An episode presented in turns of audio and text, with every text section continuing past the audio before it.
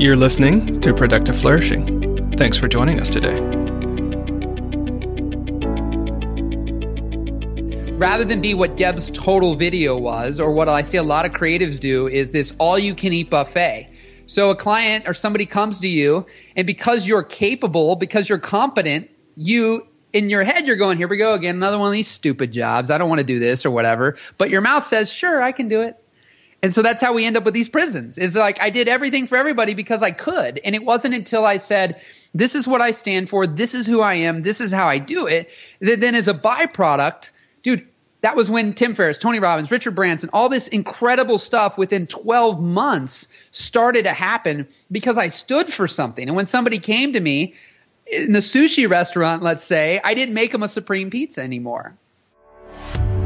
That was Michael Gebben. He goes by Gebbs who founded and grew Gebbs TV, only to realize that he was building something that was making him miserable. After reconfiguring his business to work for him, he realized that he had a major problem. His use of credit cards concealed the fact that it was distorting his understanding of the success of his business, and he was in a real problem with debt. Our conversation today centers on the prisons we make for ourselves and how hard it is to break free of them. I'm Charlie Gilkey, and this is Productive Flourishing. Welcome to Productive Flourishing, where we explore how to do the work that matters so you become your best self in the world. I'm your host, Charlie Gilkey, and I'm joined by Angela Wheeler and other guests who will share their stories, insights, wins, and challenges in the hopes that our journeys and stories will help you with yours. Now, on to the show. All right, Gebbs, thanks so much for joining me on the Productive Flourishing podcast today. And I'm really excited because I think one of the things that is not talked about enough in creative endeavors is how easy it actually is to build a prison for yourself. Mm-hmm. and not realize you've done it and then yeah. be sort of stuck in this prison of your own design. And you've gone through at least two of them that I know about, right? Yep. And so yep. I'd like to talk a little bit about this. And so um, jumping right in, tell us how um, tell us about Gebbs TV and yeah. how and when you realize, like, what was that moment when you realize, crap, this is not working for me? Like, I am. Now, how did I end up here? You know, tell yeah. us about that moment and, and how you got there. Yeah, well, you know, it, it, it's it's funny because my dad was always into filmmaking and movies, and he made things in the '80s, and then we made some films in uh, in in in grade school uh, slash high school. We had a few film festivals and things, and my dad works at a cemetery. And so I was always kind of entrepreneurial. I mean, I had a candy machine business in high school. I got a paper out when I was 10. I did a little, you know, car washing thing. I did all these different things. I never could figure out exactly what it was going to be that I wanted to do. But then we got asked uh, by a funeral home if we could make a slideshow. So somebody passes away, mm-hmm. put pictures and music together. And that was my first kind of entrepreneurial endeavor of making money that ended up being the thing I built momentum with and, and, and went down that path. But when I originally told my parents, just give me one year, if it doesn't work out, like I was about to graduate, I didn't want to go to college. I said, if it doesn't work out, just give me one year and I can go to college. Of course, I wasn't going back because I never started. Um, and I never wanted to go. So I went balls to the walls on, on making, you know, that whole thing work.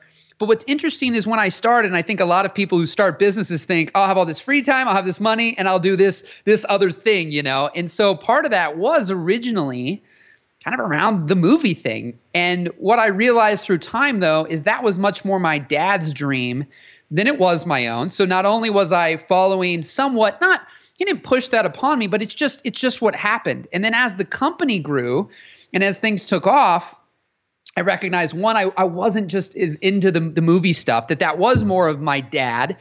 Um, and then from there, I didn't have the time. I kind of had the money. I had the gear. I had that stuff. But it was really in 2010 because by uh, 2006, so little context, um, I graduated high school 2005. 2006, I opened the doors. May 1st, 2006, Gebbs Total Video opened. So it wasn't even Gebbs TV, it was Gebbs Total Video. So I did everything for everybody that walked or crawled that I could point a camera at. But the sweet spot became weddings. But I did everything in addition to weddings but in 2010, I was about nine months behind delivering people's wedding videos. And I didn't want to go to the movie. I didn't want to, you know, answer the phone, email, or anything because I thought somebody's going to chew me out. Like they're going to be pissed off because I haven't delivered their video. They're going to be like, "Why are you enjoying yourself?" You know, if they saw me out and about. Now, for and, context, this is when you were in your small town in Illinois or Indiana. Which one it was? It was one of. I live in Illinois. Mm-hmm. I'm 30 years old. I've lived in the same city my entire life, actually. Yeah. Uh, so this is 26,000 people. So, and yep. I assume many of the weddings were local. And so yeah, when you so say you don't want to go to the movie, like yeah, well, people would yeah, it was a small, just like you mentioned before we got on here. Like the internet's small. Well, when you're in a small town, the high there's a high likelihood that I will see someone that I know if I go to the grocery store or the movie or wherever. And so, um, yeah, and a lot of them were local. Now, I live close to St. Louis, Missouri, which is millions actually, and it's 25, 30 minutes away. And there was a lot of the weddings there as well um, that I did. But what happened was I started to ask the couples, you know, what they liked out of what I delivered because I was delivering upwards of 10 to 12 different videos. Now, I was very influenced by my peer group and the industry and whatever to shoot a certain way and edit a certain way and do all these things. But in 2006, I did a same day edit. It's a very uh, first of its kind in the United States. Actually, I was one of maybe 20 guys. I was in magazines, all this kind of stuff because I shot that day and I showed a video that night. People were used to like slideshows and you know, they even I would people want to book me the next weekend because they thought, wow, wedding videos suck. You know, and that didn't suck. So I don't have a videographer because I didn't want one because it sucked. And you know, and so then they'd ask me if I was available for their next week. But what happened was I asked some of these couples, I said, you know, they'd had their DVD for six months to a year, and they're like, the only thing they watched was the same day edit. And finally, I was so fed up, and I thought, you know what? Enough is enough. Like, I'm going to shoot, edit, speak, dress, and do everything my way. And if, if it doesn't work, well, whatever. Like, I want to give this all up because it's I'm kind of miserable right now. Like, I had my wife I'm now married to. We broke up in 2009. I was all in on business. It was, you know, go up till two o'clock in the morning, all this stuff. And so, I just made this decision and it seemed selfish. It it sounds selfish, but what I realized is rather than be what Gebbs total video was, or what I see a lot of creatives do, is this all you can eat buffet. So a client or somebody comes to you, and because you're capable, because you're competent, you in your head you're going, here we go again, another one of these stupid jobs. I don't want to do this or whatever. But your mouth says, sure, I can do it. And so that's how we end up with these prisons. Is like I did everything for everybody because I could. And it wasn't until I said, this is what I stand for, this is who I am, this is how I do it, that then as a byproduct, dude, that was when Tim Ferriss, Tony Robbins, Richard Branson, all this incredible stuff within 12 months started to happen because I stood for something. And when somebody came to me in the sushi restaurant, let's say, I didn't make them a supreme pizza anymore. It doesn't mean I was a you know a jerk about it. But at the same time i just i had this passion and enthusiasm that now came through where people knew like i poured my heart and soul into this. Now so i served them actually greater which is not what people think. They think well if i if, they want this say yes because i'll get the job. Well for me i'd rather refer it or give it to somebody else. So anyways that's that's a start there. And i can go on 30 minute tangents before stopping. So i'll, I'll, I'll try to be aware to, to take breaths. No i mean but that's the that's the point is somehow it's two things right? Everyone remember, and we have to say this and practice this a lot. No is a complete sentence. Like no, you don't have to say no because this or no maybe we can. Like you don't have to like put a whole bunch. You could just say no, right? Yes. Um, and the more that as a creative professional, whether you're an entrepreneur, or whether you're um, an employed creative professional, the more that you can say this is what I'm best at. Yes. This is what I do, right? The more people will start to like honor that and give more of that to you. And that might yep. mean especially for the employed creative knowledge worker, right? That might mean that you find some other place or they find another place for you because they're like, we want you to do everything. Yeah. And you look at them, and you're like, I can't do everything.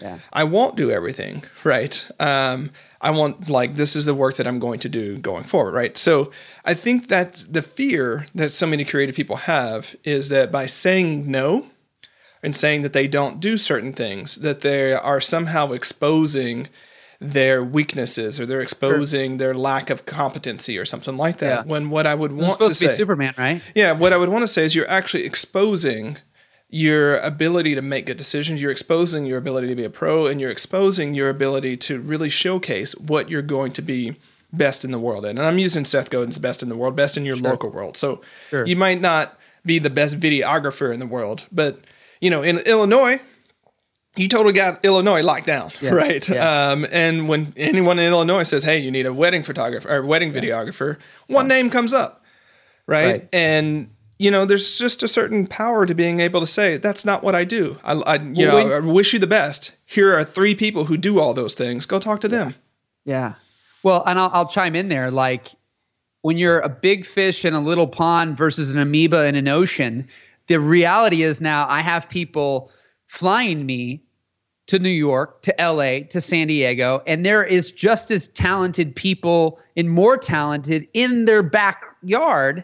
But because I stand for something, which is what we're talking about here, and I'm certain and confident in that area, people know, and that just comes across. Plus, I found, I mean, new thing you, you asked me beforehand, you know, there's a number of things probably going to come up where have I gotten to talk about or what can I talk about certain things. For me, one thing is recognizing that right now, more than the actual whatever it is that service you offer photography design work art video the product the deliverable is actually not at all the most important thing. Because for me what i'm seeing is why would someone fly me to another state when there's someone they don't have to pay for flights they don't have to pay for hotel and more than likely just because of the way things have shaped up i'm also charging more than the average person as well. So there's all this extra cost that goes into the fact that my final product might actually not look as good as some guy right in their backyard, but they're actually they're booking me for me, for Michael Gebben,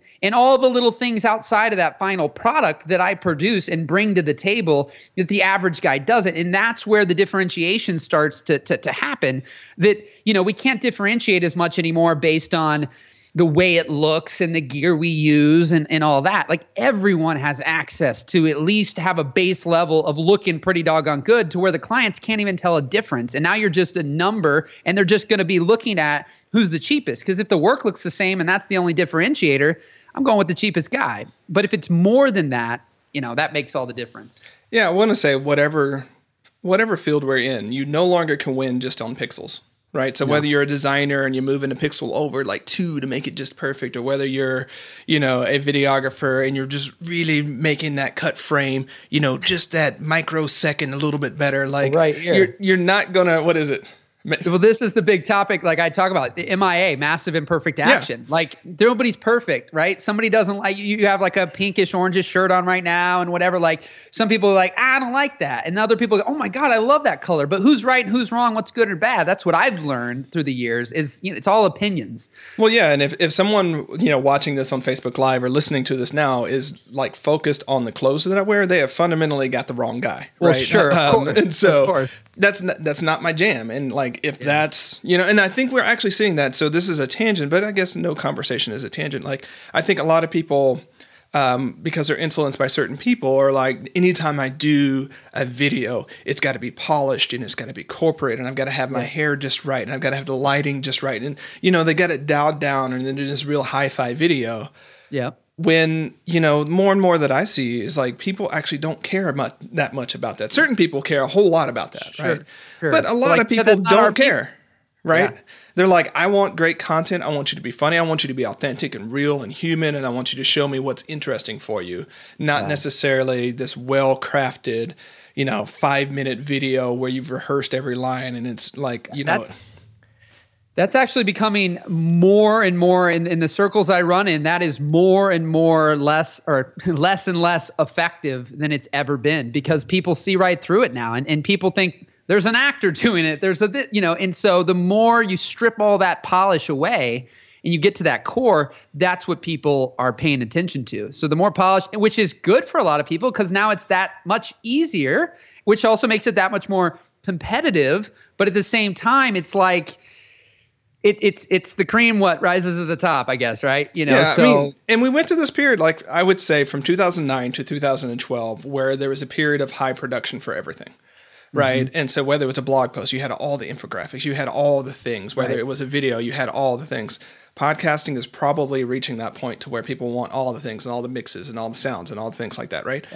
Um, and at a certain point, once you figure out the different science of produ- the sciences of production, what people will back away and say, yes, this looks really good but it doesn't say anything of substance, right? Right. Um, it, you, you've made this really pretty box with nothing in it. And so, what I will say here is, and this is just an encouragement for everybody. Like, if you've wanted to start a YouTube channel, and you're like, I got to get the gear, and I got to have the, the film and, and microphone that Gebbs has, and it's got to be this. I'm like, if you have a if you have a smartphone, like that's got a decent camera, and you got the little earbuds that go to it. If you got an iPhone, you know, iPhone six and earbuds, you have a totally competent piece of 100%. equipment that you can do this with. If you It's the want- wizard, not the wand. Exactly. If if you want to, you know, if you want to do a podcast, you've got the same technology. If you want to write a blog that that really matters, you can jump right to Medium. You don't even have to worry about the rest of it. So Yep. um, that's what's funny is that as the bar continues to go lower and lower about what it takes to enter the marketplace, people think that the polish has to go up. But what's actually happened is we want more signal, n- less noise. Yes. and like signal will always win. It will always win. And so if you've got signal and you've got whatever you've got that- that's that you can get it out there like do it you know? Yes. A hundred percent. Love it. and so it. um you know that was that was the weird thing and so you can't win on pixels what i will say is you know um, you can win on process you can win on experience you can Mm-hmm. win on expertise you can win on all those other things which Yeah. sometimes will show up in the product sometimes it won't but um, Right.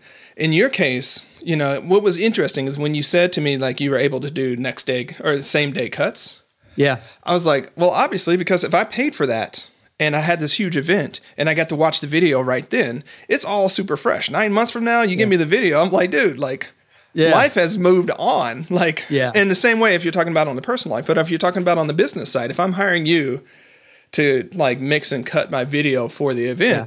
it'd be fantastic to be able to show people at the event what it is, or at Which, least which we do. Yeah. or at least at least within a week because i mean who remembers three weeks ago anymore Well, we yeah we live in an instant gratification world. So you know when it comes to all that, speed is is is everything. Um, you know, it, I mean, some people would argue the opposite again, and that's when you get a perfection. Well, I got to work on this project for three years, but I mean, the amount of people that win in that world, you already are known and, and, and have a brand, and they'll wait.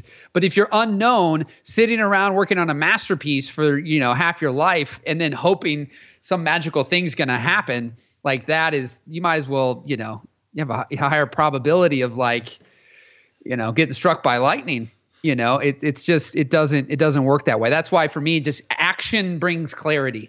You know, action brings confidence. You don't you you know the, there's so much like what are they mental masturbation. You know, this idea of this uh, you know thinking, listening, watching, learning over and over and over again while never doing anything. And then as a byproduct, as soon as you maybe go and do something, you think you got it all figured out. It doesn't go any way how you planned.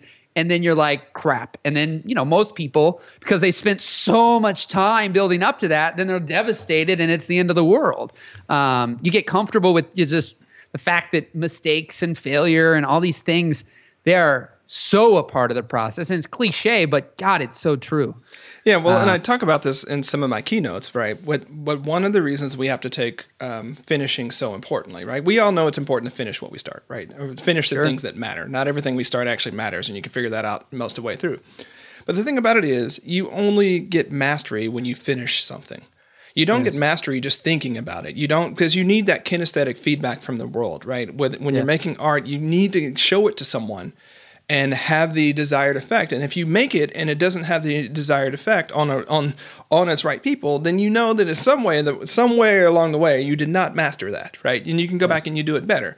But you know that masterpiece that you've been working on for 10 years, it may in fact be a masterpiece. I'm not going to I'm not going to say whether Sure. but the odds of you working on something for 10 years and it coming out and being without showing your work at some point and it being a true masterpiece is not all that great, right? When Yeah. you when you look at this. And so there are plenty of people working on masterpieces right now listening to this that don't realize that time is actually not working for you in some ways, right? Because there are plenty of people working on masterpieces who go broke because working on something does not get you paid for it, right? Yeah. If someone like at some point you got to ship something, whether you're working for someone else and you've got a product that they've assigned to you, or whether Right. you're a freelancer who's been contracted to do a certain thing, whether you're an entrepreneur, you have to ship something in the marketplace if you want to pay your bills.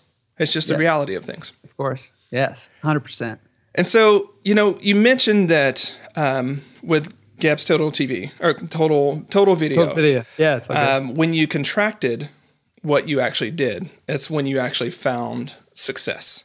Found uh, yeah, found a sweet spot that just allowed me to have more have what I started out thinking I could get, which was freedom and time and money and doing what I loved and all that. But the prison came because I did everything for everybody. I was people pleaser. So whatever you wanted, if I had if I could edit it, if I could film it, if I could do any of those things, it didn't matter if I mean people would always go, "Oh, but you're so creative. I've got this idea for a script and da da da da da." And and until I had like really I was self-aware, I'm sitting here going, "Okay." And then I procrastinate on that job forever. I don't really do that great of a job and like of course people aren't dying to refer me, but in those years where I zoned in, man, I, it's just like it's just you're on fire. You know, it's effortless. Yeah, and, and- and, that's the thing that that makes all the difference. Otherwise, life's really difficult and really hard. What I wanted to pull out here is a lot of times when people find themselves stuck in, in what might be their own cage, is you end up with this sort of baby bathwater problem. You're like, this whole thing sucks. I got to do it. It's time for a career change. And they'll jump Right. and do something else, right? Um, not realizing that whatever created that cage for them in the first career is going to follow you, right? It's not like magically delicious that it's like, oh, you just made this decision and all of your patterns and decision making processes and biases somehow go away. Nope, they go with you. But a lot of times when you're in this, it's not the whole thing, it's parts of it. And I, identifying, it's not that I hate film, it's not that I hate video, it's not that I hate, you know, being on site and recording things. It's just I hate making stuff that I know is not going to do its job or making. and I'm not proud of. And that I I'm mean, not I was, proud I- of. When I got done with vi- video, I, when I got done with jobs, I couldn't even watch them again. I was, I like had no excitement. And within those years when I shifted, dude, I'd finish a wedding video, I'd watch it 30 times before I went to bed that night. I was so proud of what I put together. But 80, 90% of what I was putting together, I couldn't wait to get out of my hands. And you know, you bring up that uh, that'll tie into some of the stuff that I mentioned right before we got on as well, because what I've seen is is that we're fixing service surface level problems and not the core problems. So let me change this, do this, do this over here. But because you haven't really identified the root problem, that thing just follows you around and you're like, what the hell? This isn't it. Okay, maybe this is it. And this is it. And I, oh my God, since 2010, that has happened. I mean, I'm throwing around, but it's had to happen a half a dozen or more times to me from self worth levels of like pointing the spotlight on other people. I was going to talk about money issues. You know, those are a couple areas right off the top of the head that, we, without going into much more, will probably take up you know two thirds of the rest of the the time we talk. But like, those are two areas where I found myself constantly like when it came to self worth, I always pointed the spotlight at other people. And so video was the spotlight. I'm like, they're hiring me for the video. They're not hiring Michael Gebben. And then when I was doing, you know, I'm doing coaching and training and mentoring and all that stuff, it's like low self worth again. So I overcame it kind of in video finally. And then by the time I, I went into doing this other stuff, I was back to the 19 year old kid who was like, well, nobody's going to pay me more than $500 and, you know, who am I and whatever. And I don't look much different besides I have some scruff and glasses now. But like, um, you know, so I, I started doing that. I get business partners and it was all about them. Like, I don't really add a lot of value to this. I'm just kind of a little enhancement and whatever. And I just kept doing, and then I'd switch and I'd get somebody else. Same shit happens different day, you know? And, and it's just, and, and until, and in the last 12 months have been the biggest just breakthroughs in so many areas because that was what I started to see is like, what are the core problems in these areas and why you know that definition of insanity keep doing the same thing keep getting the same like that kept happening. And i'm just like i got to get to the root of this stuff because otherwise i'm sitting here with the same problem over and over and over again. And so that's huge. And i think a lot of people and it's because i think we're influenced by others so much so we allow others to even create problems that potentially don't even exist. How much money we should make, what success looks like, where we should live, what kind of work we should do. And that's what happened to me. I thought I need to make certain kind of money. I need to live in a certain kind of house. I need to do certain kind of work because that's this guy's successful. What success? Well, the money he's making, the traveling he has, the cars he has, the jobs he gets, this you know, all these things. And so we lose ourselves in this process and then it just becomes difficult to find ourselves again. And because life doesn't slow down, more stuff piles on and more stuff piles on. And you got, then I'm married now. We're talking about having kids, you know, all this stuff starts to happen. When I was 19 and started, I lived in my parents' basement. And, you know, me and my two buddies could go out, drive three hours, be gone for 12 and get 250 bucks. And we're like rainbows and butterflies and all is two thumbs up, you know, but life changes. And depending on where that person's at, whether they're in a career or have a job right now, and they want to quit that job or they think they do. I mean, one thing I've seen, um, you know, is that there's a lot of people who quit the job, did the entrepreneurial thing, started their own thing three or four years in, and now they're going back to having a job again because they recognize, hey, that wasn't that bad. And I can actually do what I love within this organization and stay in a sweet spot rather than now I spend 90% of my time doing stuff I hate and I get to spend 10% doing the thing I love.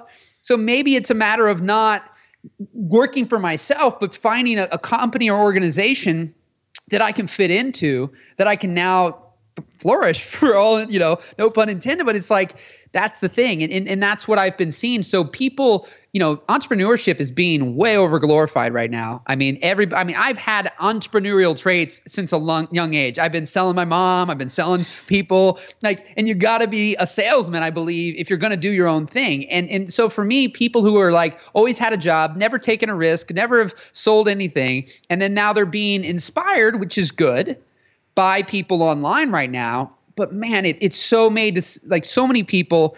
I'm on a mission to make sure people know it isn't easy. You know, there's a lot of struggle. There's a lot of behind the scenes. Like if you meet me in person, I'm the same guy that you're seeing on this, you're on Facebook Live, a YouTube video, whatever. But man, in all the world I've run around in, the influencer, thought leader, speaker space, there's a lot of what you see isn't what you get. Absolutely. And, Absolutely. And, and so, anyways. Yeah, no. Well, and I'm, you and I share share that in the sense that um, sometimes I get in trouble with some of my colleagues because the first thing I want to tell people about running your own business, and I'll sidestep whether you're an entrepreneur or a freelancer, but just running your own business, is that it's hard, right? It's hard because a lot of times you started as an expert. You started as an expert. You're like, I'm really good at this thing and I want more opportunities to do this thing. And my employer won't let me do this thing. So, you know what I'm going to do? I'm going to create a business so that I'll just get to do my thing. And then exactly as you mentioned, Gabs, like you realize after a while, like 20% of my time is doing the thing, right? I'm not doing any more of the thing than I was before, but I've got all these other things. Like I've got all to sell stuff. I've got all these other things. And so it's like, you know, freedom comes with responsibility. And that's what people oftentimes don't talk about. Like you get massive freedom. But yeah, you also have to figure out the responsibility of like waking up and figuring yeah. out what you're going to do today that puts food on the table. Well, a lot of people don't have that discipline to to focus and to focus on the things that matter, and so they just go. They were told what to do in their job or their career every single day. I show up, I do X, Y, and Z. Then when they have to figure out where A, B, C, D, E, F, G, and the rest of the letters go, they're like, ah, you know. And then that's what I like. I have a buddy who lives right next door to me, super self aware. He knows he loves editing. That's it. So now, myself and a few other people are his clients we have all the clients and he just has to show up and take care of us. So if he edits 30 projects, he doesn't have 30 different clients, he might have two or three. But that's where if he was like, I love editing, but you know what? I think it's better if I do my own. Now I'm, I'm starting this whole little agency or whatever. And then he's got to take care of getting jobs and managing them. And like, he knows, I just want to, he wants to swim. He wants to, you know, do stuff with his, his kids' soccer games, or not his kids, but his, his cousin's soccer games, you know, and he loves to edit. And so knowing that, he has a lot of peace because he's not stressing himself out with all the other stuff that comes along with that. And there's not, again, there's not a right or wrong here or a good or bad. It's just what's right or wrong and good or bad for you as an individual because it's not what works for me doesn't work for you. It doesn't work for, you know, Joey the listener or, Sally or whoever. And that's where I think a lot of what I've even tried to be even more aware of is advice that we give, even you and me. We got to be aware that is this just generic broad advice to the general populace? Because some people people will fit and it works perfect. Well then the greater you know population at large takes that same advice. They're influenced or they look up to you and they lose. Like i had one guy i was just doing a podcast with and we were talking about how you know he was in a room because i talk about people say sometimes double your rates I know what you're talking about. But, but and yeah. this guy was on stage and tells the whole room to double their rates. And what I found is, is depending on where, like I had this guy and he's talking about when I was coaching him, I actually had him lowering his rates. Mm-hmm. And he goes, greatest decision because it changed the whole trajectory for positive. He'd gone three years, hardly had any jobs because he thought he needed to be charging three, four, five thousand dollars. And I'm like, would you rather have 30 jobs at a thousand or freaking four at six? Like, yeah, the money almost gets there, but no word of mouth, no momentum, no, you're not finding confidence and clarity. Like all these things are working against you at the beginning of your career. Then that no, like you said, no is a full sentence. Like to me, yes is the best word in the beginning for someone, unless you're already crystal clear, which is highly unlikely. But if you are, great. But if you're not, like try lots of things, do lots of things, but take it with a filter and lens of what do I cut, what do I keep, what do I, you know, and then now you can shape. Like I wish I would have been told some of this stuff so I could have been looking through life a little differently from 2004 to 2010 but, you know, thank God I figured a lot of that out. And then I had to do it again. And it's happening quicker, but because I still I, I it's the whole did you fix the core problem? Well, when I figured it out the first time, I wasn't aware of the figuring out because it just kind of accidentally happened and it felt right and I kind of ran with it, but I didn't really know what happened. So when I kind of had this same similar things come up in the last few years, it still took a lot of self reflection and, and, work because I didn't know what exactly happened the first time around. And now I feel like I have a ton of clarity around it and I can get it and figure it out a lot quicker because I'm seeing it in a different way. So, yeah, absolutely. And that's the thing is um, several things happen. One is when we're able to overcome these sort of root level challenges. And the first ones, it's like sometimes it happens by happenstance, sometimes it's just a lucky break, like whatever it is. And you know, I think our personal development is much more like a corkscrew. And you know, people think it's circular, you know, it's like, oh, I'm back to the same, like this again, really? Wasn't I here? It's like, no, yeah. it's not. You're, you're on a corkscrew where it's at, it's over that same thing, but it's at a higher level or deeper level, depending yes. upon the way that you want to think sure. about it. And now you're just coming back around and saying, okay, now it's time to engage with this at a deeper level. Yeah. And the grace of that is when you get there again, you know, like, okay, I'm there again. It's not that I'm flaw. It's not that I'm, you know, defective and not learning the lesson. Sure. It's just that I am at another stage in my life where this becomes important. So, for instance, boundaries is just something a lot of people have problems with. Sure. And you know, well, we go through multiple stages of working with that. So you know, Gebbs, you might have had you know certain challenges with with boundaries when it was just in the context of you being a solo person, right? Sure. And then you get married, and you you know, if you start the family making thing, you have to work on boundaries all over again, right? Sure. Exactly. And then you know, once those kids get a certain age and they start doing different things, you've got bound- you've got it all over again of trying to figure out. You know, I was just talking to Larry Robertson about this, and he was like you know he's he's further in the stage and his kids his uh, son is going to college.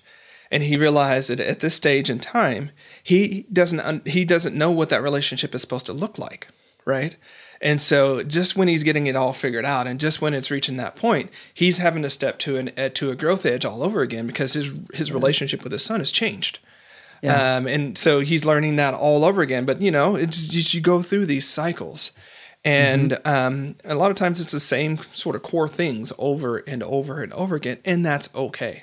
That's yeah. so. Well, that's, that's the. I think that's exactly, and I think the epiphany, the aha, the revelation, the big takeaway is that when you start to accept that problems and challenges will always be there, and more than likely, as you stated, similar things will continue to come up. You will continue to be tested and challenged in different ways, but over potentially similar things.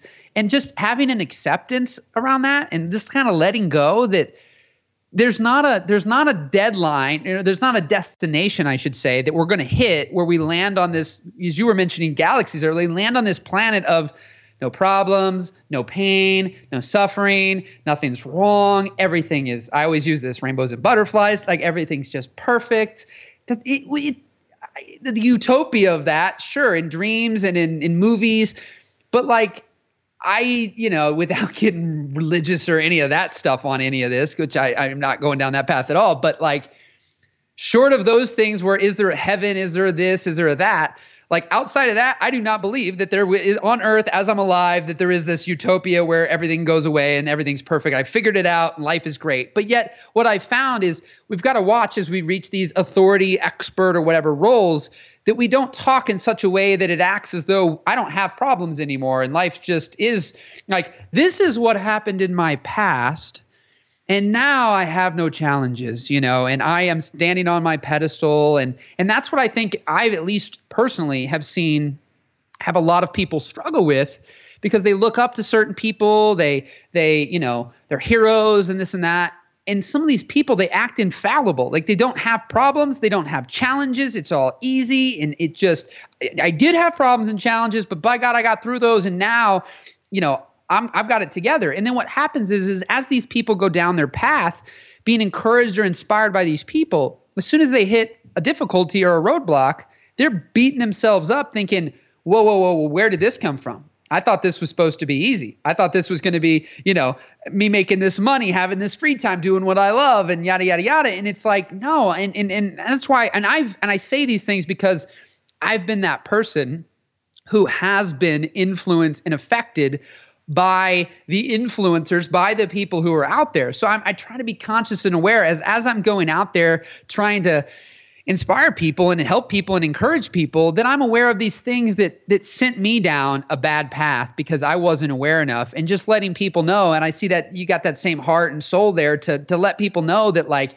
it's not easy. It is challenging. There are difficulties and roadblocks and they're part of the process. And when you embrace that life will get a lot more easy and a lot more fun it doesn't mean these things don't go away but how you deal with them is just totally different when you're aware of them rather than, like I said, first time I overcame it, then it pops back up and I'm like, whoa, what the heck? Where'd this come from? You know, I thought I thought this thing was kind of taken care of. Like I was living this super confident video guy who could deal with the Tony Robbins while simultaneously when I wanted to, you know, help and inspire and coach and train people, I'm going, uh, five dollars you know, I'm, I'm sitting here going, who am I? Like, am I really worth it? Like, because I didn't have a tangible either. That was my biggest problem. I'm going, I can point into video and somebody goes, oh, I love that. I want you to do that for me. But when it came to what do I point at a person and say, oh, there's Ronnie. Okay, there's a guy. Like, what did what did he do and what did that look like and how did that go and so taking this invisible thing that is like oh, recently people talk about energy and talking about the you know all these things that actually you know living in the midwest here didn't grow up with much talking about the energies and laws of the universe and all this laws of attraction and all that. So for me I didn't become aware of it even until recently. And so people started bringing these things up to me and I'm like, "Oh my god, like there's so much more stuff at work here than we're taking, you know, we really take for granted because I'm just thinking, "Oh, it's a video, you're hiring me for that." Or, "Hey, I guess I'm talking to you, but what is the exact process and the formula and the framework?" And then but then I found again with me with this whole like my way thing is that when it comes to me helping people, I'm actually not the framework structure. Like I did a certain thing my way with video that people loved. I wasn't for everybody. And what I found as I was encouraged to do all these things that other people were put me in a box and put me in this prison is that same thing again. Michael Gebben does things a very certain way. Might not work for everybody, but it works for me. And the people who fit into that that you know that like we were talking about the um, you know very specific set of things. And if they don't fit there, it's okay. I'm happy to refer you because maybe we're just not right fit. Being confident there, oh man, the weight is just, you feel like you can kind of float away and life gets a lot easier again and more fun. And so that's the thing is just recognizing that there is this invisible energy and force that when I spend a day with somebody, like before I, oh, is it 12 months of coaching and uh, three modules and six and eight and this and whatever kind of programs, is that no, I can do more. And it's back to almost the same day edit. I can do more with somebody in a day, me. Maybe other people need six months or are better with that kind of structure. But for me, I spend that day and magic happens. But I didn't believe that. I didn't own that. Just like when somebody asked, isn't a same day, like a same day edit, wouldn't that be better if you had more than two hours to edit it? Like that doesn't make any sense to me. You have like two hours at the day of.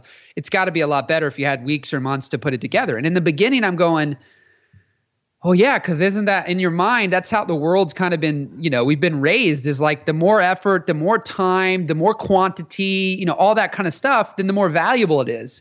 But what I found was when again I stripped everything away and had that focus, boom. And so for me, it was I had 12 month coaching programs and all this stuff, and then people spent the day, and then all this momentum happened after that. But then we didn't do any more calls, and they were like, I don't, I didn't need that anymore you know, and they were like, oh, the calls were kind of, and I recognized, well, for me, It's like the same day edit. I produce a great video that day. Outside of that, not so much. And then when it comes to coaching and training, a day, the irony of how these things parallel again, but like a day for me, and I do magic. Outside of that, not so much. So helping people yeah. find that sweet spot so they can, as you guys would call, you know, as you you flourish. Because when you find that sweet spot, your zone of genius, and you let go, now you do get more time back. You get more freedom. You get more selective.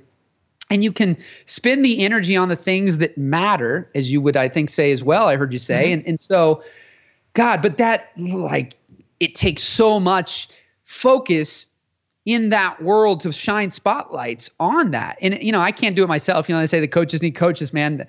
I found that to be so true because what we can do for others. If you're a designer, you might have a crappy website actually yourself. You know, you know, don't take your own photos, don't do your own video. You can't look yourself, you know, and, and you look in the mirror, but it's not exactly the same, you know. And so, God, it's just so much of that um, since 2000, really 2011, and it, it's made all the difference in the world. And now, again, do I have challenges? A billion percent. But God, in the last 12 to 24 months, the ability to to have things. My wife was in the hospital for two and a half days in January because she got food poisoning on a job we were at in Atlanta. It was horrible, horrible. I never want to experience anything like that ever again. Um, but God, our, our attitudes, our mindset, and everything else, again, did it make it any less horrible? Not necessarily, but our ability to get through that much quicker. That's the thing. How, when you get knocked down, how quick can you get back up? And, you know, in 2010 and 11, man, I was down for the whole, whole two years, you know, two and a half years or more. But now it's like, it's just a, depending on what it is, that, that knocked us out for about a month, you know. But I think two or three years ago, that could have knocked us down for a year or more you know just really screwed us up. So yeah, well, it's it's one of those things. And one of my favorite lines from the Tao Te Ching goes, um, "A sage is." Let, let me pause. A sage is aware of her faults and therefore is faultless. Mm. Right, which is one of those like what is this a koan, bro? Like, like tell me more about that. But really, because when you become aware of your patterns and your blind spots and, and those things like that, then you can actually build life support structures around those types of things so that they don't always cripple you right? Sure. It's like if yeah. you know you're bad at something and you're just honest, like I'm terrible at that. And you're, you know, you you get the support team around you to, with that. Like whenever that thing comes up, you're not falling in the same damn hole over and over again because you have a buddy who's like, "Hey man, there's the hole. Like don't fall into the hole." And you're like, "Oh man, that's totally the hole." right? Um, but it's only when you're like, I'm perfect and I've got it all figured out that you fall in the hole and then you spill, spend a whole bunch of time crawling back out of it. And so um, and then and then three days later you fall in a dang hole again. I know. You're so like, what time. is up? It's kind of like the people who like are always in a drama cycle with their with their uh. relation uh. with their relationships and network, and they're like, I don't know, people just suck everywhere I go. Like, there's just a bunch of drama, and I'm like, well, maybe it's you, right? And I know that sounds like you know Dude, a, a harsh I, thing to I, say. I get it 100, percent man. What we focus on, I mean, I've seen that play out so much what we focus on, man, it keeps appearing. Yeah. That's all when you get into all the, you know, people say woo woo and whatever, but man, there's so much truth to that. Like what you focus on, it's it's no coincidence that if crap's happening and you're like, God, life sucks right now. Life sucks right now. And every day you wake it up, life sucks you know, and these people suck around me. Like it's it's not a. I'm leaving. I used to think that there was coincidences and all this. Now it's like no, there's no coincidence that the fact that you wake up every day saying life sucks, that it keeps being horrible, and all these bad things keep showing up. And if you can shift that, and all of a sudden go, oh wait, good things happen to good people, and bad things happen to good people, you know, and all this kind of stuff. But it's like things happen, life happens, and if you just recognize that and move forward, like you're saying, and have that awareness, now it doesn't cripple you constantly. Um, you know, and it is that person. I mean, when I finally, you know, 2010 and 11 took onus over myself and didn't blame, you know, my now wife, like I, it was I'm infallible, right? Like I didn't make it. I didn't, I, no, no, no, no. It's all her all her. She's the one screwing this up. She's got the problem. She's the one messed up. You know, and we do that in all areas of our life. And it wasn't until I go, well, sh- it's not all me. It's not all her. It's it's just is. And recognizing where are my faults in this. Maybe it isn't all her. Maybe it isn't all my friend over here. And looking at myself, God, you do that. Oh my gosh, it made all the difference in the world. Recognizing, you know we don't see others as they are, we see them as we are. So this idea sometimes that we're freaking pointing the finger at everybody else, but when we see something that we're angry about in that person, why are they doing that? It's because we we wouldn't, or maybe we're wishing we like. There's so many little variables that go into when you start pointing fingers. You really need to look back and why are you pointing that finger? And where is that really coming from? Because um, there's a lot more that that can say than you think it's just. I can't believe that guy's doing that. It's like, well, no, you probably would never do that thing but there's still something there a lot deeper rooted than just that guy's doing bad things. And is it really bad? That's the other thing. I've, I've found that I used to have so much envy and judgment on people. And it's because I was just, I had so much crap myself. And so I just wanted, again, spotlight in a different way. Not, not partly self-worth on that thing again but also just this idea of like i got to push things off of my weaknesses so that hopefully somebody else it gets the blame for oh that guy's bad over there so let's point the spotlight over at him so they don't notice that i'm you know weak over here. So it, it's it's really interesting um, when you really get into that. Yeah i mean if you really want to um, you really want to change some of the patterns that's happened in your life like you can ask a variant of the same question one is how am I actively participating in what's going on? Mm-hmm. Right. And so, like, if it's a relationship dynamic that's not going the way that you want, if you stop and say, How am I actively participating in this and creating this scenario? Right. Yeah. Then it's like, okay. Um, and then the other one is like, for whatever angers me or triggers me, in what ways do I see myself in the scenario? Or what ways am I showing up in that scenario? Yeah. Right. And then it's like, okay, it's really not about pointing the spotlight to that. It's, you know, anything sure. that challenges you in that in that way, it touches to you. And so maybe maybe you're getting super fired up about maybe some of the injustices you see in the world. Well, yes, sure. you can say certain things about that, but you can also say, wait a second, why this fires me up so much is that is something that's super, super important to me.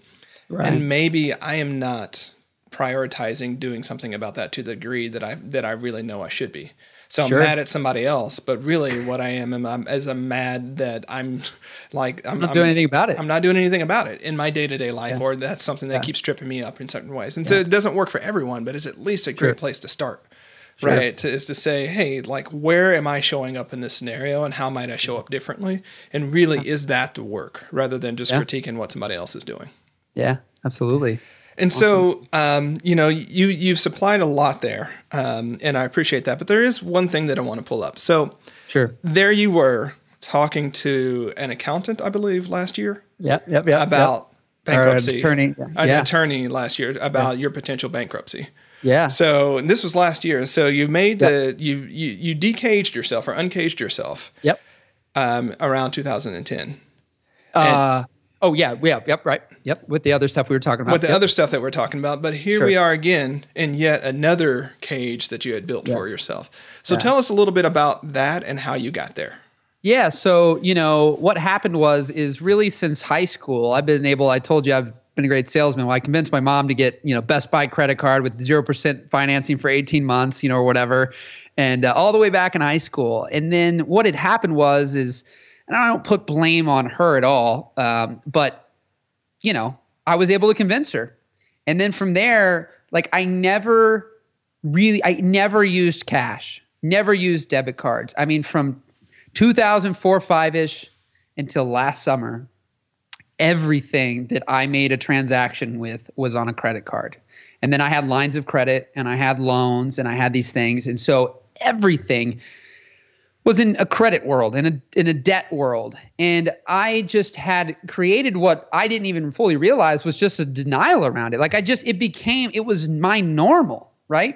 Like it was my normal, and so, man, it was brutal. Something came up last summer. I was working on um, I was working on this this other business, and it was I had kind of sabotaged some of my other stuff, and what had happened was, is, and some people go, "Wow, I wish I was making that much." I had had the thing almost to four to six thousand dollars a month. I needed eight to twelve thousand dollars a month to pay all my bills. Mm-hmm. Three thousand almost was interest alone, which once shined a light was one of the biggest. Like, what the heck? Like some people, I recognize now. Like, you could punch me in the face. Like, people don't make that a month in their jobs, and I'm burning. You might as well set fire to it. Um, but what happened was is I never missed payments. I paid all my bills. I always was able to maintain, maintain, maintain. But then even earlier in the year, I was spending more time getting another loan or another line to pay debt. And so somebody just kind of kicked me in the butt and brought some major awareness. I turned 30 last year as well. I got married last October. And uh, I started asking some of my influential friends and different people and asking opinions. And man, I two walks, uh, you know, two talks of advice that I got over and over again. Don't pay the credit cards ever again. Just ignore them. Don't answer the phone. Don't answer your, you know, don't answer anything. Just ignore it. That was one. Two was bankruptcy. Only one person ended up giving me the advice of actually, you can get out of this. Uh, it was so interesting. The majority was bankruptcy That's, and don't pay the credit cards. Now, maybe you could argue, well, you're terrible. running around with some weird, weird people, but these were. If I mentioned some of the people, you would know who they are. Sadly, uh, yeah, I can I can see how that would play out. Yeah. So we'll leave it there. I, you know, that's back to the, you know, what you see isn't what you get online uh, aspect on certain levels. But these were people who'd been through lots of things. So I thought, well, I'll, I'll go to them and see what they have to say, though. So I, I, wasn't really fully aligned with the advice that I was being given, and then um, I ended up. I mean, I went down the path uh, first of the bankruptcy and looking into that, and boy, that was that was crazy. I mean, I never because people, and then you talk about all of these things about judgment. Oh my God, man! Like people, I never spoke of this. Like nobody besides my wife and really my mom and maybe my dad knew I even had debt, let alone one hundred fifty thousand dollars of debt that I never talked about. People just saw me as this traveling, inspirational, motivational guy, got it together, rocking and rolling, right? And so I thought, oh my God, like, how am I going to deal with that? How am I going to now? I loved inspiring and helping. I'm thinking, what kind of a BS fraud am I going to be sitting here freaking doing all this stuff? Now I go bankrupt. I'm like, that's going to suck big time. It didn't feel right. I had one guy who ended up telling me, you can get out of this. And what I did was, is I actually didn't pay anything but like my car and my rent and that was about it. All the credit cards I didn't pay for two months. Fascinating enough for anybody who's listening, who's uh, uh, curious in the similar situation. Chase, US Bank, Capital One, all these credit cards would do nothing for me until I didn't make the payments. I was the I was the upstanding citizen of the you know. Yeah, we so don't have a problem off. here, right? We don't have a problem, yeah, Gebbs. Like that's what they said. You've man. been paying for like ten years. I don't understand. Hundred percent. And so I had one. They were all on autopilot. That's why I just, you know, they just got paid. And so what happened was, is uh, all of them except for one, I end up calling them. They put me on zero percent interest and payoff plans. Now I had to kill them. They're gone, which I considered an addiction. Like I was the king of zero percent balance transfers, and then getting to the root of a problem again. The root of the problem wasn't interest it was my habits and, and, and, you know the way I was spending money. And so I transfer the money and I fill that credit card back up. That's how I just kept stockpiling. And so by doing that, they gave me zero interest and whatever. I had one and exactly all these other ones, they did that with me. And then they said, we can't do anything. So, okay, I was like, well, no, this works now. I just won't pay you for two months. I didn't say this to them and I did it. I called them back. They took care of it. And that was about August, July, August last year. I've uh, paid off about half of it since then already the weight, even though it's there, I have debt now. In those two like two months, I felt what debt free would would look like. So it gave me this like light, this sense of hope, this I know where I, I can be, I know where I'm going, I know that the bankruptcy wasn't right. And man, the jobs, the opportunities, the things just started clicking like gangbusters. And then there's where the focus, right? Like I just started focusing on what mattered. It wasn't about focusing on how do I go to the next bank and get them to give me another $15,000, but rather I got to get jobs now. Because now, rather than 15,000 on a credit card, where then I have a $300 come out of my bank account because that's all the minimum payment is, now, if I want to spend fifteen thousand dollars, that, that is coming out of my bank account, and if there ain't fifteen thousand in there, I got a problem. So that was just it was a massive mental shift. And man, that's what what started to help me identify that these surface level problems or problems that we we think they are, you keep fixing this over here to the left when the problem's on the right, but you keep fixing this left thing that keeps showing up. And then it keeps showing up and showing up and you're like, what is going on here? I'm fixing the problem, right?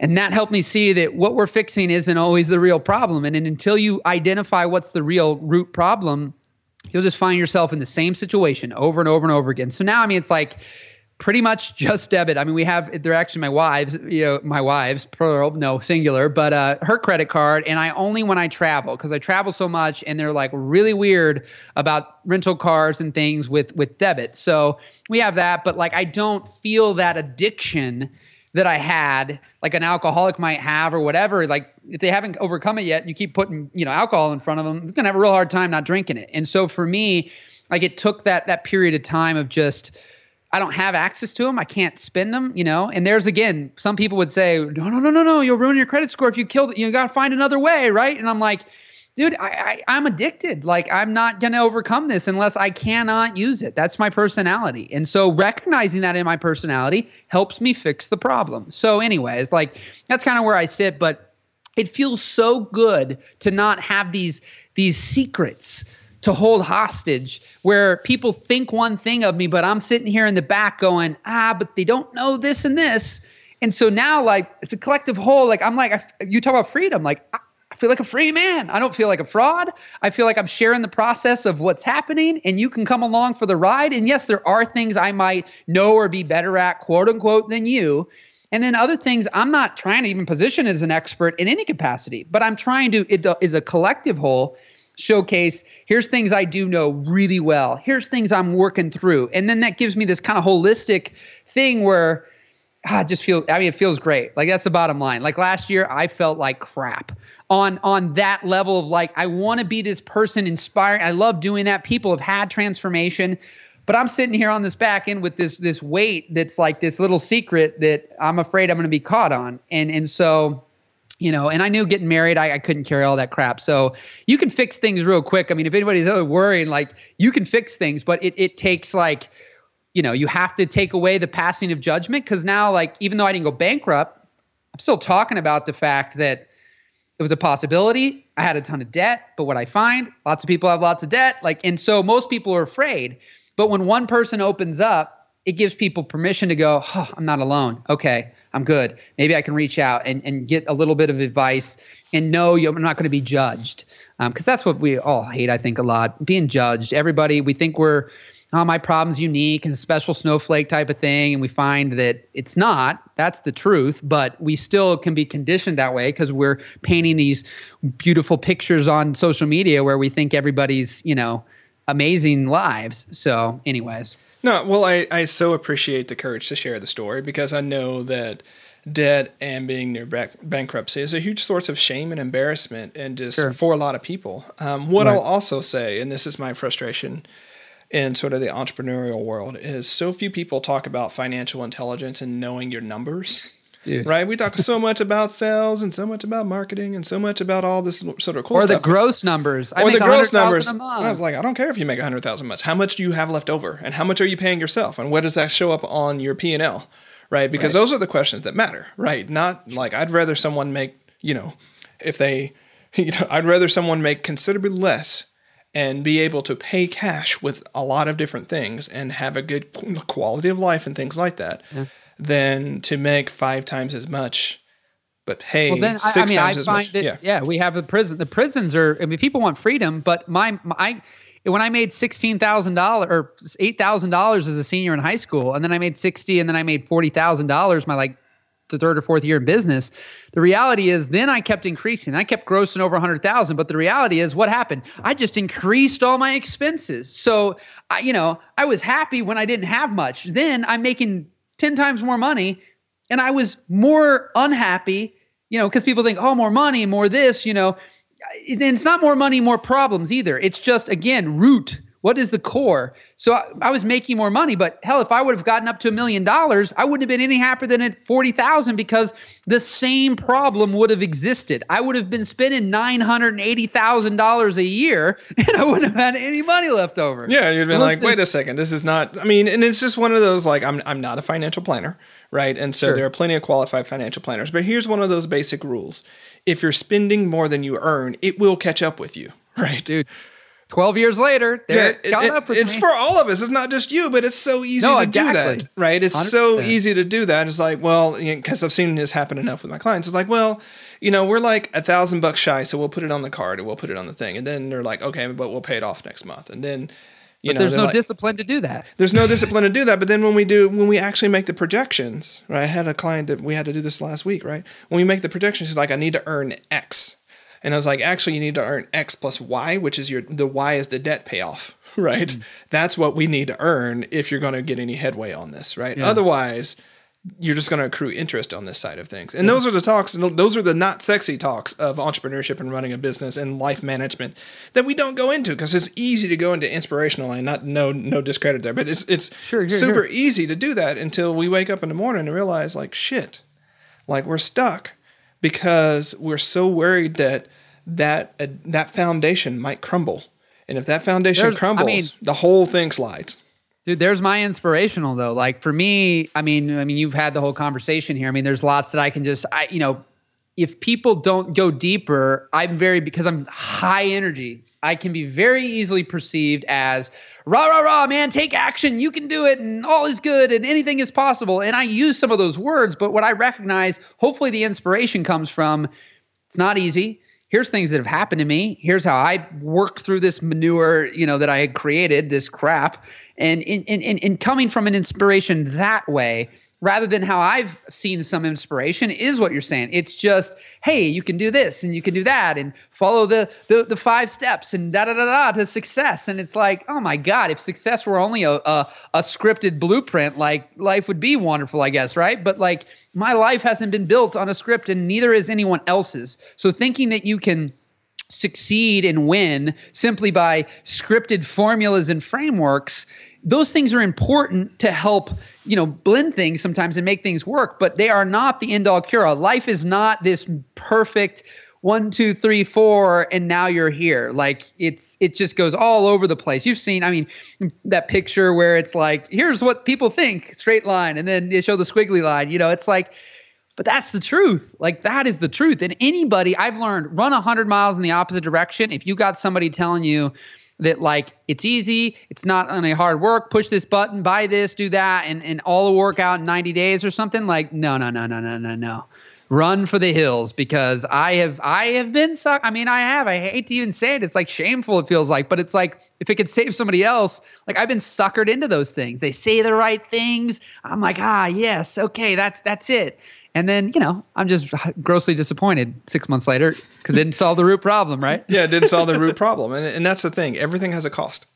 Yeah, right. Exactly. Everything has a cost. And, uh, and the more the transformation, the more it's going to cost you. And it might not be money. It just might be decision making, might be oh, getting oh, to some of these root things. But if your life is not where you want it to be, and you think that you, there's just like an easy button that you press, and then tomorrow it's going to be there, yeah, that that's one of those things you might want to think about because I have very rarely seen it happen that someone's life is transformed in that way unless they make the commitment the following day to fundamentally start changing some of the things that have gotten into no because if somebody gets dumped if all of a sudden such and such passes away and you're in your family and they dump you $500,000, all your root problems are there. And then that's why the money's not there in two months or two years or three years, you know, because you didn't know how to do any of that. So it didn't, your life did change pretty doggone drastically overnight. There's no doubt about it. But it also will be right back where it was in just a matter of time because you have no idea how to deal with any of that. And that's what I've seen in people. So yeah, it, I'm learning so much in helping others also that idea of that root problem thing. That's a big thing that i've been you know overcoming lately and i see that so many are affected by that because we're just seeing this surface level stuff then we wonder why these things keep creeping up. That's what happened to me. I mean, so many things just keep creeping, creeping, creeping. So yeah, just like our bodies like seek homeostasis, like it, it likes to stay the same temperature, it likes to stay the same weight, it likes to stay the same meta- metabolic output, so on and so forth. I think in our lives we seek homeostasis as well, which means all these things that we're talking about, these cages, the reason they go with us is they're a part of the homeostatic system right? And until you're like, oh, I'm not taking this thing, or it's time to root that one out, and you go on the massive diet or the exercise or whatever yeah. that that that analogy is that works for that different thing. Yeah. Guess what? You're going to find homeostasis yet again.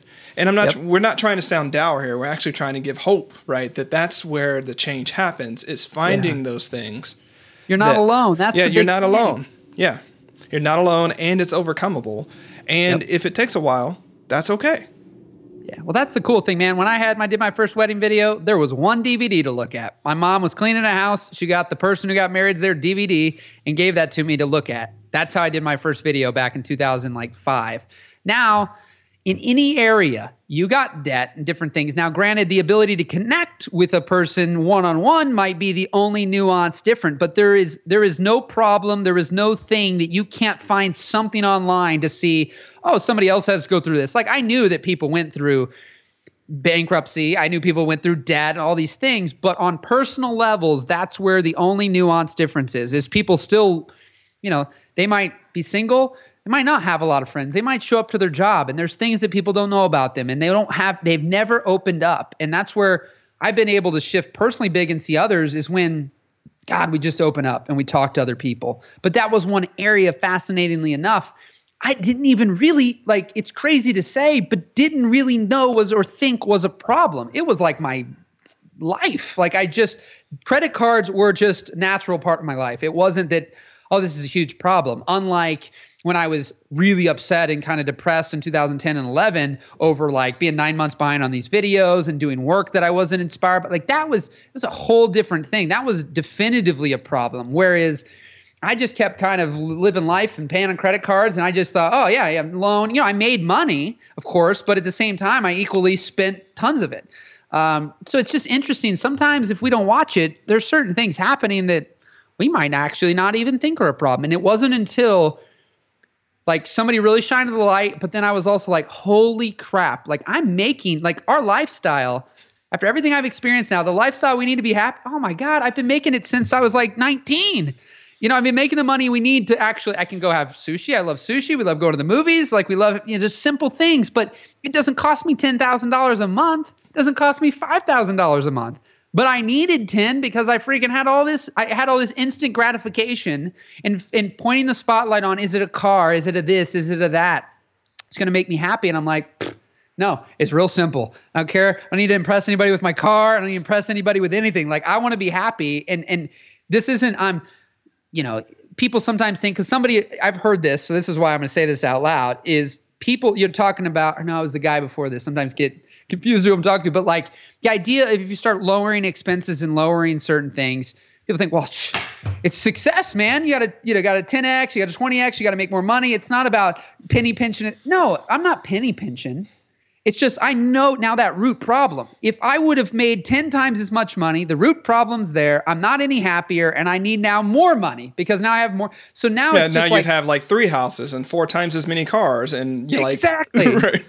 And now I've got to sustain that to impress all these people. So now it's like, I don't care. And what we need is so simple. So now freedom can come from still generating as much as I want or can make while I only need a micro portion of it. And then I can do some really cool things with the other money that's left over. But on top of that, talk about freedom. If I got five years worth of money, like, there ain't no five years in my playbook that I don't make money unless I'm crippled. Like I, it's a morbid way thing to say, but like being who I am and how some of the other people, if you really think about that, that's freedom because I'm not going to go two months, three months probably generating zero dollars. Sure, months ebb and flow, they come up and down, but like that's where the freedom can come. And I think, God, if, if I would have changed anything, it would have been the interest part, not anything else, but how I would have spent certain things so I didn't have the interest that I burned. Because right there, I could have I hate to even say it, but almost $100,000 in the bank right now just from interest. And so, you know, you think about that, all that instant gratification, like you said, it caught up. So yeah. things the bill, might not catch like, up with for now, but yeah. Yeah, no matter what it is, the bill always comes due. That's a good way of putting it. All right, so Gebbs, you're the guest for today's episode. So you get to listen you get to issue our listeners either a challenge or an invitation to do something to take action on what something from what we've talked about in today's episode. So, um, what would you invite or challenge our listeners to do?